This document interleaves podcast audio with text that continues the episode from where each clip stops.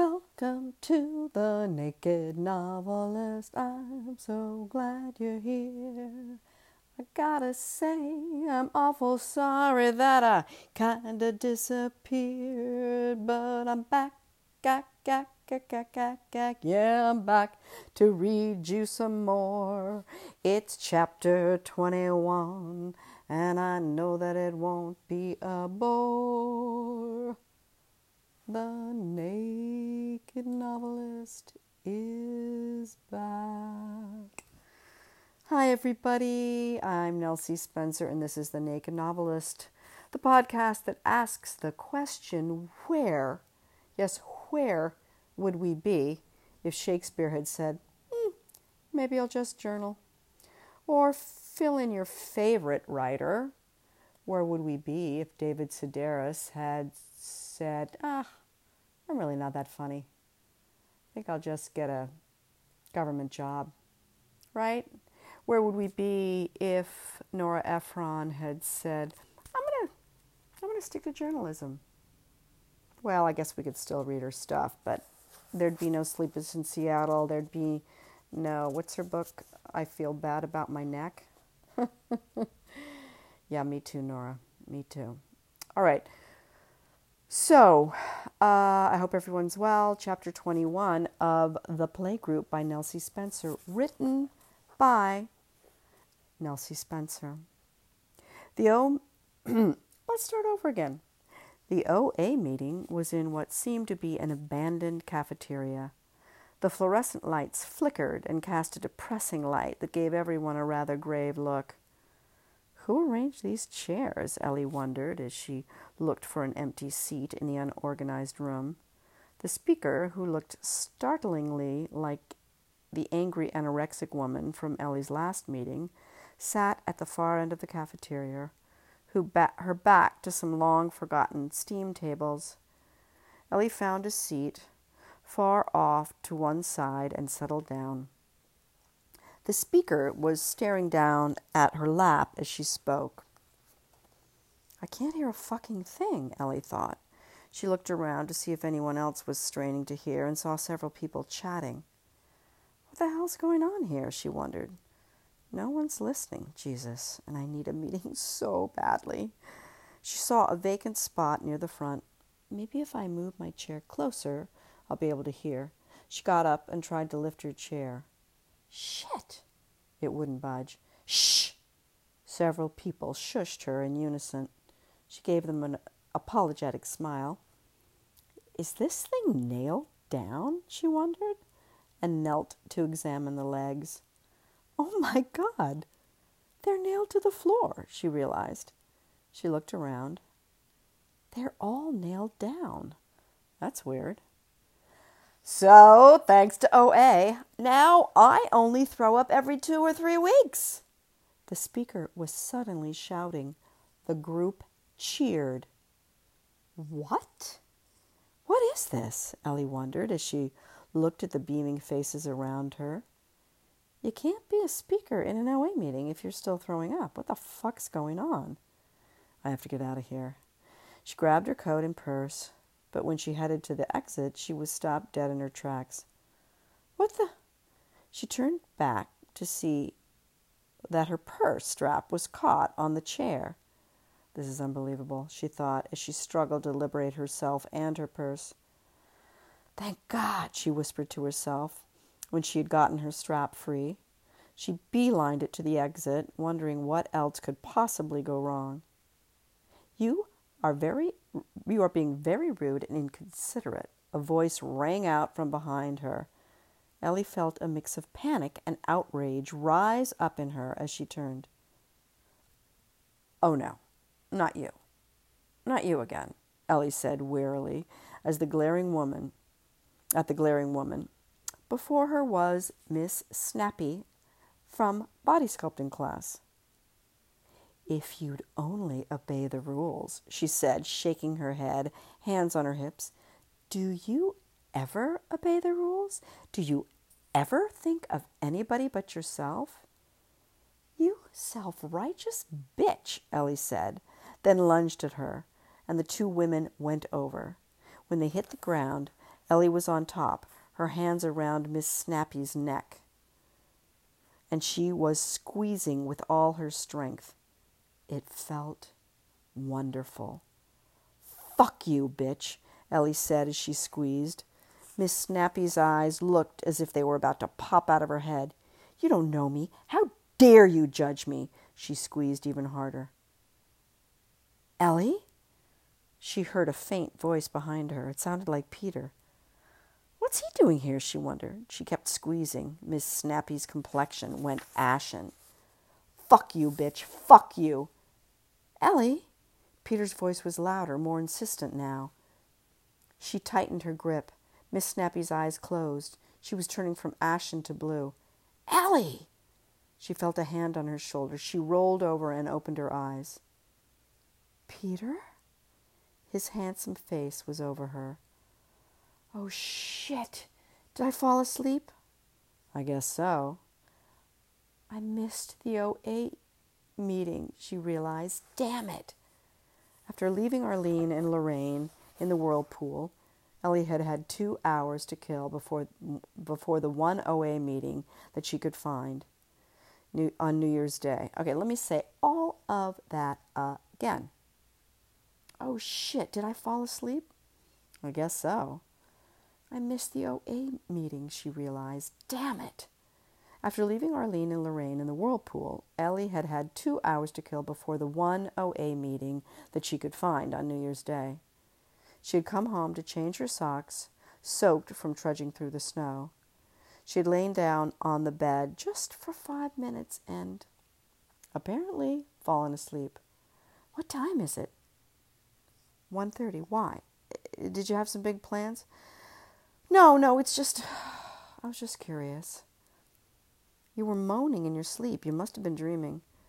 "I guess so," she said, picturing Miss Snappy's blue face. "How are you feeling?" He stroked her forehead. "Like shit. Like I want to kill myself. Like I've ruined everything that's important to me. Just like I always knew I would," she thought. But, "Okay, how are you feeling?" is what she said. "Pretty good, really. I was able to eat a big breakfast, and I feel like I'm operating at about 85%. "How are the kids?" "Angus is hungry, and Annika is tired. We went sledding." He smiled a big, proud daddy smile. "Really? Did Angus do it?" "Sure. I took him down that tiny slope near 77th Street on my lap." "You are something, taking them sledding after throwing up all night?" She reached her arm around his neck and pulled him in for a kiss. He kissed her sweetly, and she began to cry. "What's wrong?" he asked when he saw her tears. "I don't know." "Tell him," a voice screamed inside her head. "Tell him now, and there's still a chance. It's just last night at the party, and you weren't there, and I didn't know anybody, and..." "Shut up!"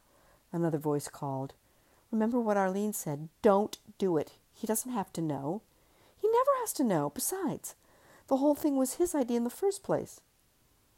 "What? Did you miss me? I missed you too. I really missed you, and when it was almost midnight, I stood in Missy's bedroom, staring out the window towards West Side, wondering why I was at this stupid party, why I wasn't home with you and the babies, and then Missy came in and... Ah!" Angus's cry echoed through the apartment. "I guess he's pretty hungry," Peter said. "Do you think you're up to feeding him, or do you want me to give him another bottle?" "You gave him a bottle? Formula? Elle, he was starving. You were sick. So why didn't you give him some baby food?" She threw the covers off. "That's it. No more formula. I'll feed him. I'm his fucking mother, for Christ's sake."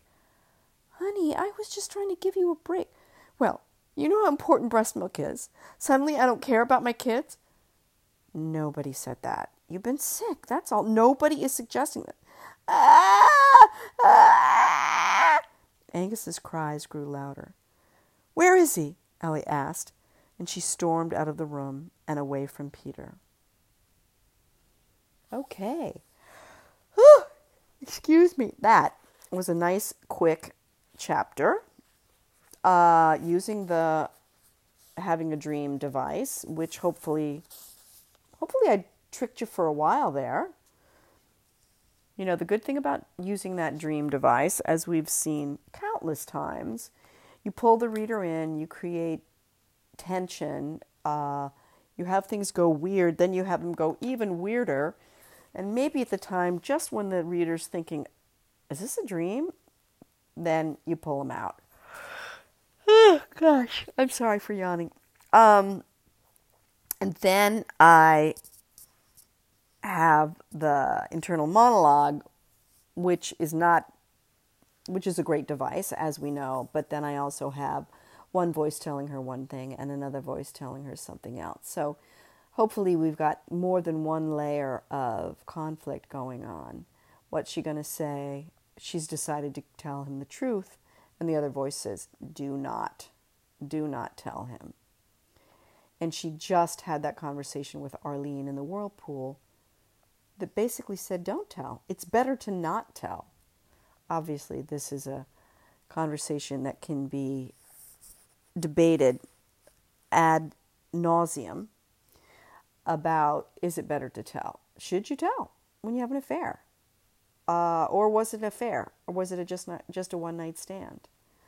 And then, interestingly, how you see how she justifies it. It was Peter's idea. Was it? Anyway, and then we have the nice interruption of her hungry child, and then we get to show her yelling at Peter when he really hasn't done anything. So hopefully we're showing the reader that she's not that stable right now. Yeah. No, she had sex with a waspy heiress. Then she broke her abstinence of 12 years. And now she's, then she found out that Arlene, who she was thinking might be her new best friend, is already taken. And now she discovers that Peter's given Angus a bottle of formula, heaven forbid.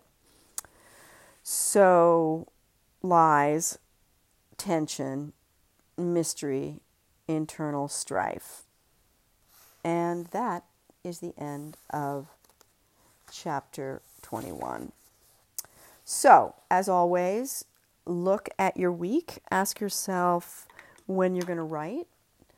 One of my students had just said he read something on Reddit, the 10-minute rule. I'm sure it's not a new thing. Put that timer on for 10 minutes. Write for 10 minutes. You're done. If you feel at the end of those 10 minutes, you know what? I'd like to go for another 10. Just hit repeat for that timer. And you keep going till you don't have time anymore. 10 minutes is doable, and it breaks the inertia. And sometimes that's all we're trying to do when we write. Now, I'm talking to myself right now because excuse me, gosh, Nelsie. Really, I'm just hungry. And sometimes, you know, when you're hungry, you yawn. So that's it. Please do me the following. Subscribe.